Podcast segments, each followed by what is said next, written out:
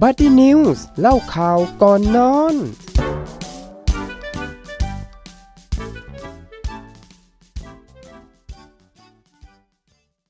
สวัสดีค่ะ คุณผู้ฟังคะที่กำลังติดตามรับฟังรายการบั d ดี้นิวเล่าข่าวก่อนนอนนะคะ ในคืนวันอาทิตย์3ามทุ่มครึ่งจนถึง4ี่ทุ่มนะคะ พบกับเราสองคนค่ะ ดิฉันพานิชาปนัยเวศดิฉันรุจิราวันจัตวากุลค่ะ นะคะก็ต้องบอกว่าตอนนี้ถึงแม้ว่าสภาวะของวิกฤตการณ์ของโควิด -19 จะจะเรียกว่าเบาบางก็ไม่ได้เนาะมันก็ยังทรงทรงตัว แต่เพียงแค่เรารู้สึกว่าเราอยู่กับเขาจนเป็น new normal ไปแล้วอืมเป็นวิถีใหม่แล้วจริงๆนะคะหลาย ๆ คนเองก็ชิน แต่ว่าบางคนเองก็ยังระแวงกันอยู่ด้วย อย่างเช่นเราสองคนก็คือประสบการณ์การติดโควิด -19 ไม่ทราบเลยว่าติดจากไหน แต่ว่าเราติดพร้อมกัน ใช่ระแวงกันมา ไม่ได้ไม่ได้รู้ว่าระแวงหรอกแล้วก็ระมีวังการตัวระวังตัวตลอดใช่ระวังมาสามคือตั้งแต่เป็นอะละลอกหนึ่งจนกระทั่งละลอกสี่ไหมที่เรารู้สึกเว็บที่สี่เจ้า BA 4 BA 5อะไรเข้ามาเออใหม่ๆอะใช่เออเรื่องนั้นเลยแล้วก็เป็นรู้แบสึบกว่างงเออเป็นแบบงงๆจริง ๆ เอ๊ะไปติดอะไรกันตอนไหนแต่ว่าโอเคแหละ พอจะเดาออกว่าโอเคตอนนั้นนะคะ ที่กรุงเทพเองก็มีการแพร่ระบาดค่อนข้างเยอะ แล้วเราก็อืมโดยสารโดยเครื่องบินด้วยใช่อาจจะเป็นที่ตรงนั้นก็ได้ แต่ก็ระแวงกันนะว่า เอ๊ะ เรานั่งก็ไม่ได้ใกล้กันเนาะใช่แต่ทำไมแต่ทำไมติดหรือว่าทั้งลำติดหรอหรือว่าแต่ยังไงช่วงนั้นจะมีนักท่องเที่ยวเนี่ยเข้ามาเยอะแยะอ่าด้วย ที่สนามบินค่อนข้างเยอะเลยทีเดียวค่ะในช่วงนั้นนะคะ แต่ว่ายังไงก็แล้วแต่เนี่ยเรื่องของโควิด -19 เขาไม่ได้เลือกวัยไม่ได้เลือกเพศนะก็คือว่าใครโชคดีก็แจ็คพอตไปนะคะ แล้วก็ตอนนี้ก็ เรียกได้ว่ากว่า 80%เป็นโควิด -19 ครั้งแรกและกว่า 40%เป็นโควิด -19 ซ้ำสองกันด้วยนะคะไม่ใช่ว่าติดครั้งเดียวแบบอิสุอิสัยนะ ไม่ใช่ว่าติดครั้งเดียวแล้วหายนะ มันสามารถกลับมาติดได้ด้ใช่วยแล้วค่ะนะคะอะเขาเรียกว่าเป็นการที่มีโควิด -19 เนี่ยทำให้วิถีชีวิตเปลี่ยนไปจำได้ไหมว่าเราเคยคุยเรื่องของเจเนอเรชันอืมเรื่องของเจเนอเรชันเนี่ยกลับมาบูมเมื่อสักประมาณโควิด -19 นี่แหละว่าเจนไหนเจนไหนเป็นยังไงนะคะ บางคนบางท่านเองก็ ไม่ได้ไม่ได้แบ่งเนาะเหมือนเราค่ะเองเนี่ยโอเคเราอยู่เจน Y เจน X เจน Z อืมอะไรก็ว่ากันไปใช่ไหมคะค่ะวันนี้เราจะขอคุยในเรื่องของพฤติกรรมของคนไทยนะ เน้นย้ำว่าคนไทยที่ทั้ง 4 generation ก็คือ baby boomer หรือว่าเอ่อ gen B นะคะ gen Z Gen X และ Gen Y นะคะ แล้วก็เขาเรียกว่ามีการเปลี่ยนแปลงหลังมีวิกฤตการณ์โควิด -19 นะคะ แล้วก็เราเนี่ยต้องปรับเปลี่ยนวิธียังไง แต่ละ Gen เนี่ยเขามีการรับรู้หรือว่าเปลี่ยนแปลงในด้านไหนกันบ้างนะคะ เรียกได้ว่าที่ผ่านมาจากการแพร่ระบาดของโควิด -19 นะคะอาจจะส่งผลกระทบขาดหลากหลายเลยไม่ว่าจะเป็นเศรษฐกิจนะคะ หรือมาตรการการล็อกดาวน์การปิดเมืองผู้คนเองก็ต้องกักตัวอยู่ที่บ้าน พฤติกรรมของผู้ผู้บริโภคเนี่ยได้เปลี่ยนแปลงไปทุกมิติเลย ทั้งการใช้ชีวิต การเดินทางการสั่งอาหารค่ะ ไปจนถึงการทำงาน การทำธุรกรรมการจับจ่ายซื้อของซื้อสินค้านะคะ จนกลายเป็นนิยามที่เรียกกันในช่วงหนึ่งว่า new normal นั่นเอง หรือความปกติในรูปแบบใหม่ อีกทั้งยังมีแนวโน้มค่ะว่าจะกลายเป็นพฤติกรรมแบบถาวร ถึงแม้ว่าสถานการณ์ของโควิด -19 เนี่ยจะเริ่มดีหรือว่าทรงตัวแล้วก็ตาม ด้านบริษัทนะคะมีบริษัทหนึ่งชื่อว่าบริษัท Far East f a m l i D DDB จำกัดมหาชนนะคะเขาได้ทำการสำรวจพฤติกรรมค่ะของผู้บริโภคในแต่ละเจเนอเรชันบนแพลตฟอร์มวิจัยออนไลน์ โดยสำรวจคนไทยทั้งเพศหญิงและเพศชายนะคะจำนวน 626 รายค่ะ แบ่งเป็นกลุ่ม Gen Z ค่ะ ผู้ที่เกิดในปี 1997 จนถึง 2012 หรือว่าในปัจจุบันเนี่ยอายุ 8-25 ปี จำนวน 148 รายนะคะ Gen Y ผู้ที่เกิดในปี 1980 จนถึง 1994 หรือมีอายุ 26-42 ปี จำนวน 186 รายค่ะ Gen X นะคะ ผู้ที่เกิดในปี 1965 จนถึง 1980 มีอายุนะคะ 42-57 ปี จำนวน 127 ราย และ Baby Boomer ค่ะ หรือว่า Gen Generation B นะคะ ผู้ที่เกิดในปี 1946 จนถึง 1964 หรือมีอายุนะคะที่ 58 ถึง 76 ปีค่ะจำนวน 165 ราย รวมเป็น 626 รายนะคะ เพื่อทำความเข้าใจถึงทัศนคติจิตใจ แล้วก็การยอมรับในวิถีใหม่ของผู้บริโภคในแต่เจเนอเรชันพบค่ะว่ากลุ่มที่ได้รับผลกระทบจากโควิด -19 เนี่ยสามารถปรับตัวได้ดีที่สุดนะคะ ได้ดีที่สุดเนี่ยก็คือ Gen X นั่นเองค่ะ นั่นก็คือกลุ่มคนนะคะที่มีอายุ 42-57 57 ปี น่าแปลกใจเหมือนกันนะ แล้วก็กลุ่มคนที่มีการปรับใช้ชีวิตแบบ ปรับใช้ชีวิตมากที่สุดเนี่ยก็คือกลุ่ม Gen Y ก็คือกลุ่มเราเรานั่นเองนะคะค่ะ26-42 ปี ก็คือกลุ่มวัยทำงานนั่นเองค่ะ รวมไปถึง Gen Z ค่ะ มีความกังวลต่อการติดเชื้อโควิด -19 มากที่สุดก็คือเด็กๆนั่นเองนะคะ ขณะที่กลุ่มผู้วิตกกังวลน้อยที่สุดเนี่ยก็คือกลุ่ม baby boomer อืมเฮ้ยแตกต่างนะ ผิดเนอะคาดละผิดคาดคิดนะว่า baby boomer เขาจะน่าจะชิวๆกังวลมากกว่าเนาะเออแต่นี่เขาอ๋อ baby boomer ใช่ไหมใช่อ่าใช่ใช่แต่ที่ไหนได้น้อยที่สุดชิวที่สุดเออค่ะจากการสำรวจนะคะ พบว่า 72%ของ Gen Z เนี่ยคิดว่าการหยุดช่วงโควิด มีผลเชิงลบต่อการทำงาน แล้วก็การเรียนของพวกเขา แต่อย่างไรก็ตามค่ะ Gen Z เนี่ยเขามีความสามารถในการปรับตัวที่ดีเลย พวกเขาเนี่ยได้มีการยอมรับนะคะว่าความสุขในการทำงานหรือว่าเรียนที่บ้านเนี่ยถึง 70%เลยอืมอีกทั้งยังคิดว่าการเรียนการสอนแบบเดิมไม่จำเป็นอีกต่อไปแล้ว ถึง 54%และในอีกด้านหนึ่งนะคะที่กลุ่มที่มีการวางแผนเรื่องของการเรียน ในอนาคตทั้งจากปัจจัยภายในแล้วก็ภายนอกประเทศทำให้แผนการศึกษาต่อของเจนนี้ต้องเปลี่ยนแปลงไป ซึ่งเจน Z นะคะเขามีแผนการศึกษาต่อเป็นจำนวนมากกว่า 83%ของเจน Z ตอบว่าเป้าหมายทางการศึกษาการทำงานของพวกเขาเนี่ยเปลี่ยนแปลงไป หลังจากเกิดโรคระบาดขึ้น อีกทั้งยังมีความหวังนะคะว่า ถึงแม้สถานการณ์จะจบลงไปแล้ว แต่พวกเขาเนี่ยก็ยังมีการอยากเรียนหรือว่าทำงานต่อที่บ้านเนี่ยถึง 59% ซึ่งนอกจากการเรียนแล้วก็การทำงานเนี่ยต้องปรับเปลี่ยนแล้ว จากผลวิจัยพบว่าภาพรวมชีวิตประจำวันของเด็ก Gen Z เนี่ยในช่วงของการเกิดโรคระบาดยังเปลี่ยนไปเช่นกัน 78%ของ Gen Z เนี่ยเขาตอบว่าไม่มีปัญหาเรื่องการกักตัวอยู่บ้านอืมเขาจะชอบอยู่บ้านมากกว่าออกไปสังสรรค์นอกบ้านเนาะพวกเขาเนี่ยมีการปรับตัวที่ดีเลยค่ะ มีการใช้ชีวิตที่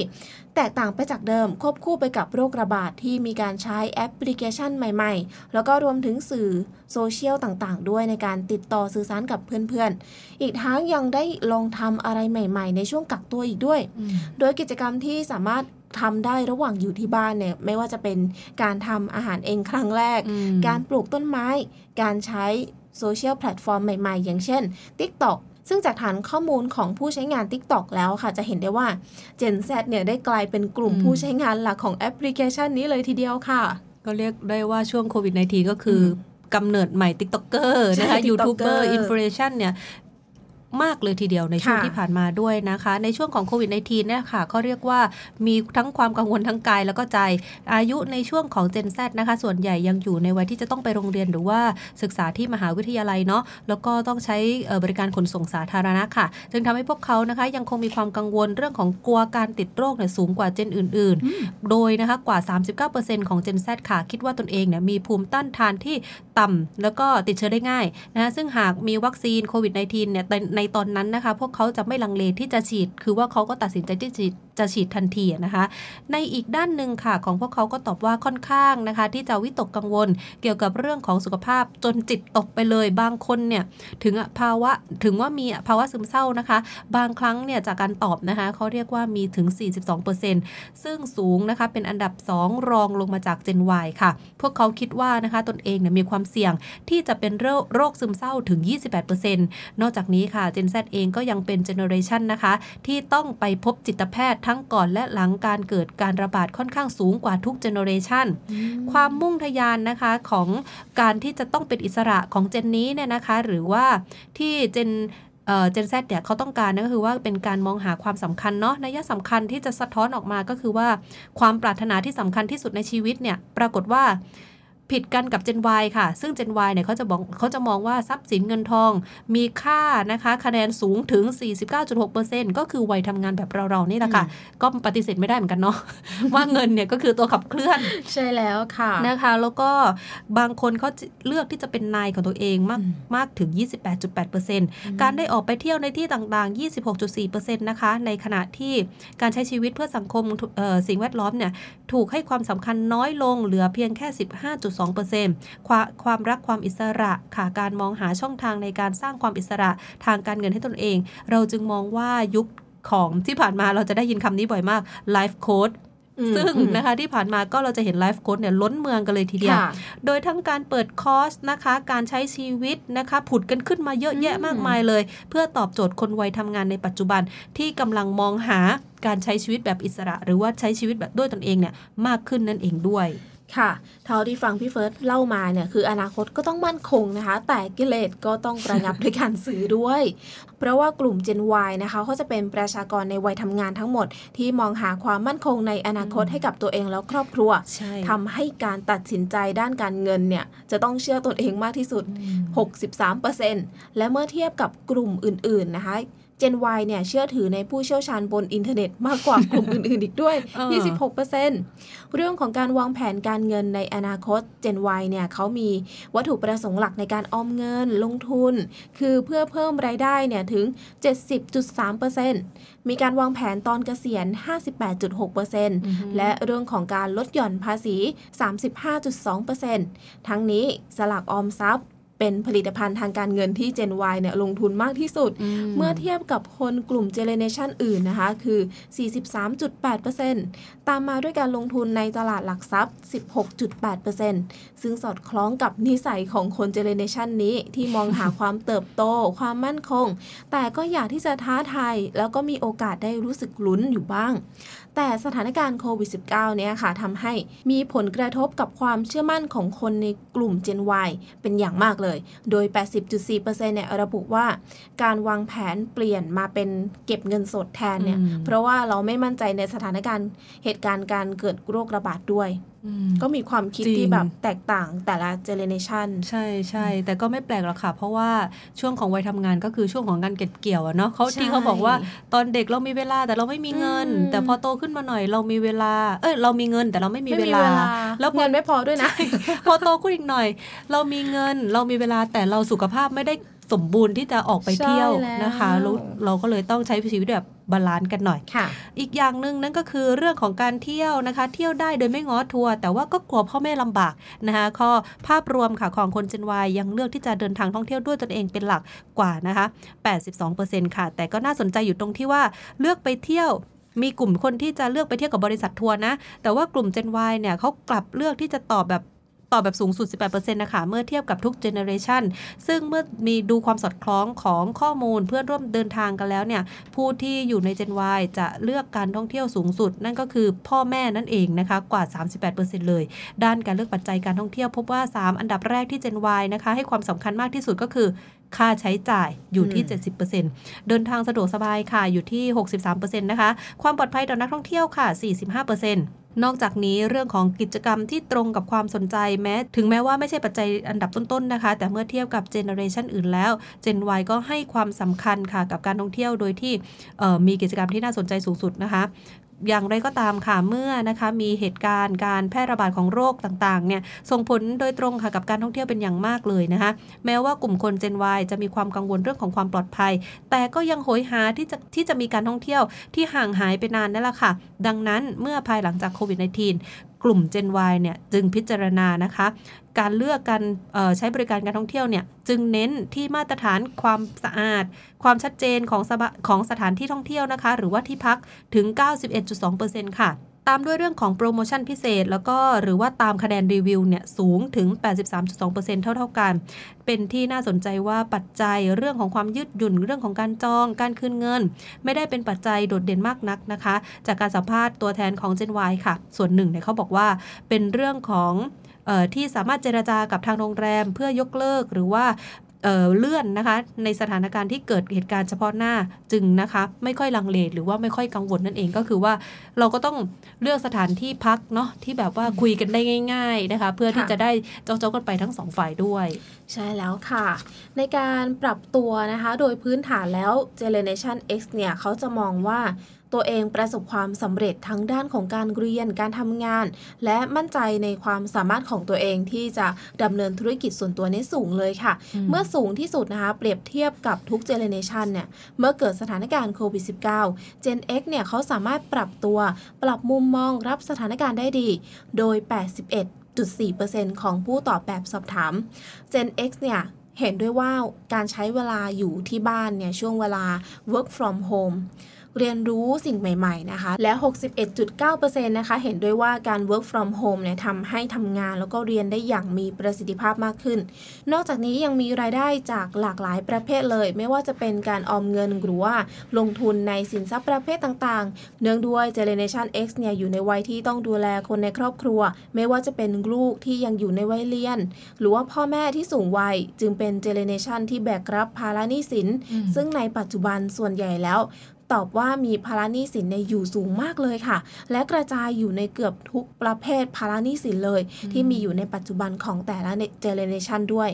ถึงแม้ว่าจะมีแผนสำรองหรือว่าช่องทางการหารายได้เสริมแล้ว Gen X ก็ค่อนข้างที่จะได้รับผลกระทบจากสถานการณ์โควิด -19 โดย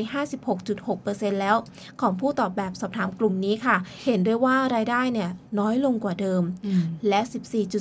14.2%ต้องอาศัยเงินช่วยเหลือจากรัฐ และเมื่อให้พิจารณาความสามารถในการชำระหนี้จากผลกระทบของโควิด -19 กลุ่มนี้มองว่าตนเนี้ยมีระดับความสามารถในการชำระหนี้ต่ำที่สุดเมื่อเทียบกับเจเนอเรชันอื่น อืม อะเรื่องเที่ยวใหม่อีกแล้วนะคะ Gen X เขาก็รู้สึกว่าปลอดภัยปุ๊บก็ต้องเที่ยวปั๊บเลยละค่ะ เรื่องของการท่องเที่ยวคือกิจกรรมยามว่างสุดโปรดปรานนะคะ ก็เป็นประจำค่ะว่าอันดับที่ 3 ของ Gen X ค่ะ รองลงมาจากการเล่นโซเชียลมีเดียแล้วก็อินเทอร์เน็ตเนี่ยแล้วก็การรับชมโทรทัศน์นะคะ ซึ่งหนึ่งใน ซึ่งใน 1 ปีที่ผ่านมา Gen X นะคะมีการท่องเที่ยวมากที่สุดค่ะ ทั้งต่างจังหวัดไปต่างประเทศ จึงไม่น่าแปลกใจว่าเป็นเจเนอเรชันที่เห็นด้วยมากที่สุดต่อประโยคที่ว่าตนจะต้องเดินทางออกนอกประเทศทันทีนะคะ หลังที่มีการแพร่ระบาดเนี่ยค่อยๆซาลงไปนั่นเอง จากกิจกรรมยามว่างที่ทำให้ Gen X นะคะจะเห็นได้ว่าเจเนอเรชันนี้ค่อนข้างที่จะอยู่กับจอ ไม่ว่าจะเป็นจอมือถือคอมพิวเตอร์ทีวีนะคะแล้วก็ในช่วงโควิด -19 เนี่ย Gen X นะคะถือว่าเป็นกลุ่มที่โหลดแอปพลิเคชันใหม่ๆ เกี่ยวกับเรื่องของความบันเทิงเนี่ยมากกว่าสูงกว่ากลุ่มอื่น ๆ เลยทีเดียว สื่อออนไลน์ค่ะ เพื่อความบันเทิงที่เริ่มใช้หรือว่าเริ่มเล่นครั้งแรกในในช่วงในช่วงโควิด -19 ของแต่ละเจเนอเรชันนะคะเรียกได้ว่า Gen X นะคะกลุ่มคุณพ่อคุณแม่เราได้แหละนะคะก็คืออยู่ในช่วงของการโหลดแอปพลิเคชันนั่นเอง อีกอย่างหนึ่งนั่นก็คือนะคะชอบทำให้บ้านกลายเป็นบ้านมากขึ้น เป็นเจเนอเรชันที่ค่อนข้างอยู่ติดบ้านค่ะบางคนเนาะโดย 71.7%ค่ะ ของผู้ที่ตอบแบบสอบถามชอบทำให้บ้านเป็นบ้านมากยิ่งขึ้น การตอบของเจเนอเรชันนี้ตอบถึง 71.7%ค่ะว่าค่อนข้างอยู่ติดบ้านนะคะ แล้วก็เห็นด้วยกับว่าตนเองเนี่ยชอบอยู่บ้านมากกว่าออกไปสังสรรค์นอกบ้านค่ะ แต่ไม่ไม่ติดกับเรื่องไปเที่ยวไปเที่ยวต่างสถานที่นะคะ แล้วก็ 80.2%ของ Gen X ค่ะ ไม่มีความไม่มีความคิดในการวางแผนย้ายที่อยู่อาศัยนะคะก็คือว่าปักหลักปักฐานกันอยู่ที่ ที่เดิมของเรานี่แหละ ส่วนด้านการซื้อของออนไลน์นะคะ ครั้งแรกของเจเนอเรชันนี้ ในช่วง work from home จึงเน้นเรื่องของอุปกรณ์การเสริมความสุข สร้างสรรค์งานอดิเรกอยู่กับบ้าน ไม่ว่าจะเป็นอุปกรณ์ทันทำอาหารเฟอร์นิเจอร์ตกแต่งบ้าน อุปกรณ์ทำสวน หรือว่าการซื้อต้นไม้ใช่ เพราะว่าช่วงโควิด -19 ช่วงหนึ่งเนาะต้นไม้เนี่ยโอ้โหเต็มบ้านเลยค่ะและสินค้าประเภทที่ Gen X ซื้อนะคะออนไลน์เป็นครั้งแรกมากที่สุด ที่มีนัยสำคัญแตกต่างจากเจเนอเรชันอื่นนั่นก็คือเฟอร์นิเจอร์ตกแต่งบ้านนั่นเอง ก็คือสรุปได้ก็คือว่าอยากทำให้บ้านเป็นบ้าน ใช่แล้วค่ะในเรื่องของการช้อปปิ้งออนไลน์ด้วยนะคะ นอกจากนี้ Gen X เนี่ยยังเป็นเจเนอเรชันที่ซื้อสินค้า อาหารสดเนี่ยผ่านซูเปอร์มาร์เก็ตออนไลน์และผ่านแอปพลิเคชัน สั่งอาหารสดเป็นครั้งแรกมากที่สุด เมื่อเทียบกับทุกเจเนเรชันโดย 28%ค่ะมีการซื้อสินค้าผ่านซูเปอร์มาร์เก็ตออนไลน์อย่างเช่น7 e เ e ่ e อ Top Supermarket Tesco 21%แอปพลิเคชันร้านค้าอย่างเช่น พิซซ่า แล้วก็ 16%เนี่ย เป็นแอปพลิเคชันสั่งอาหารสด อย่างเช่น Freshget Happy Fresh นะคะและจากผลการศึกษาวิจัยกลุ่มตัวอย่างของ Baby Boomer เนี่ยพบว่า คนกลุ่มวัยนี้มีทัศนคติที่ดำรงชีวิต เพื่อการทำงานเป็นหลักเคารพกฎกติกาเหมือนเป็นวัฒนธรรมในการใช้ชีวิตเลยค่ะทำให้ 96%ของคนกลุ่มนี้เนี่ยชอบทำในสิ่งที่มีการจัดการเป็นระบบ มีขั้นตอนที่แน่ชัด ซึ่งสูงที่สุดเมื่อเปรียบเทียบกับ Gen Z 93.3%และ Gen Y 94.7% Gen X 95.3%อีกทั้งยังเป็นกลุ่มวัยที่มีความอดทนสูง พยายามคิดแล้วก็ทำอะไรด้วยตัวเอง ผ่านภาวะการแข่งขัน การเสี่ยง การสร้างความสำเร็จเพื่อพิสูจน์ตัวเองมาแล้ว แล้วมีสัดส่วนในการออมในรูปแบบเงินฝากกับธนาคารพาณิชย์ และอสังหาริมทรัพย์เนี่ยสูงที่สุดมากถึง 93.1% และ 19.1%ตามลำดับ และเป็นกลุ่มวัยที่ไม่มีหนี้สินใดเลยเนี่ยสูงสุด 48.9%ถือได้ว่าเป็นกลุ่มที่มีความอิสระทางการเงินเนี่ยที่พร้อมที่จะมีความสุขกับการใช้ชีวิตทำให้พบว่า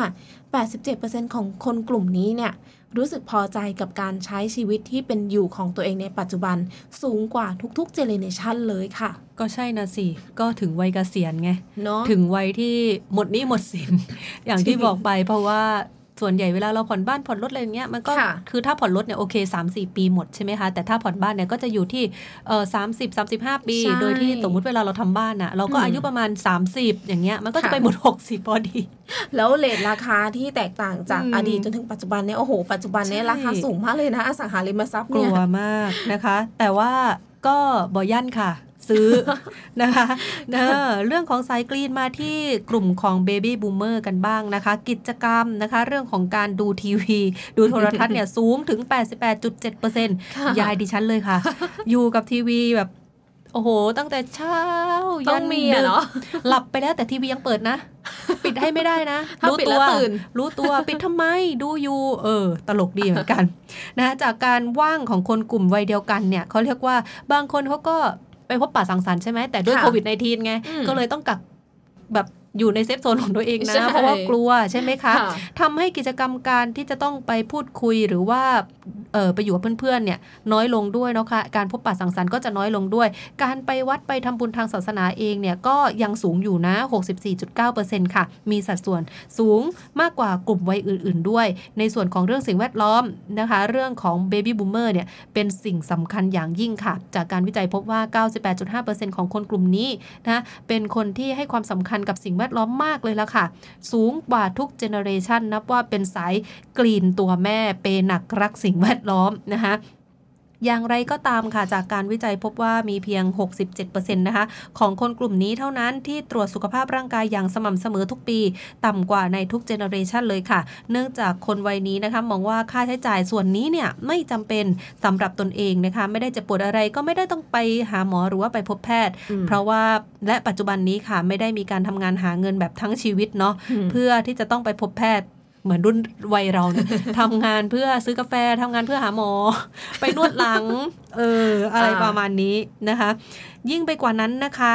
60.3%ของคนกลุ่มนี้ค่ะ ปรารถนาที่จะออกกำลังกายอืมนะคะ เนื่องจากว่าร่างกายของตัวเองเนี่ยก็คือว่าคือไปออกกำลังกายเหมือนยายดิฉันเนี่ยค่ะชอบไปออกกำลังกายพอได้ไปเจอเพื่อนสาวออกยังไงอะเดินแกว่งแขนอ๋อเหรออ๋อได้ไปคุยมันจะกับมีเพื่อนๆอุปกเนอะรณ์ คือมันจะเป็นส่วนกลางของหมู่บ้านใช่ไหมคะอ่าก็จะไปแบบใช่ใช่ใช่เดี๋ยวนี้จะมีโยอุปกกรณ์อะไรอย่างเงี้ยอืมอืมแค่จะไปเจอเพื่อนสาวนั่นเองนะคะ เรื่องของการทำความสะอาดเนี่ยเรียกได้ว่า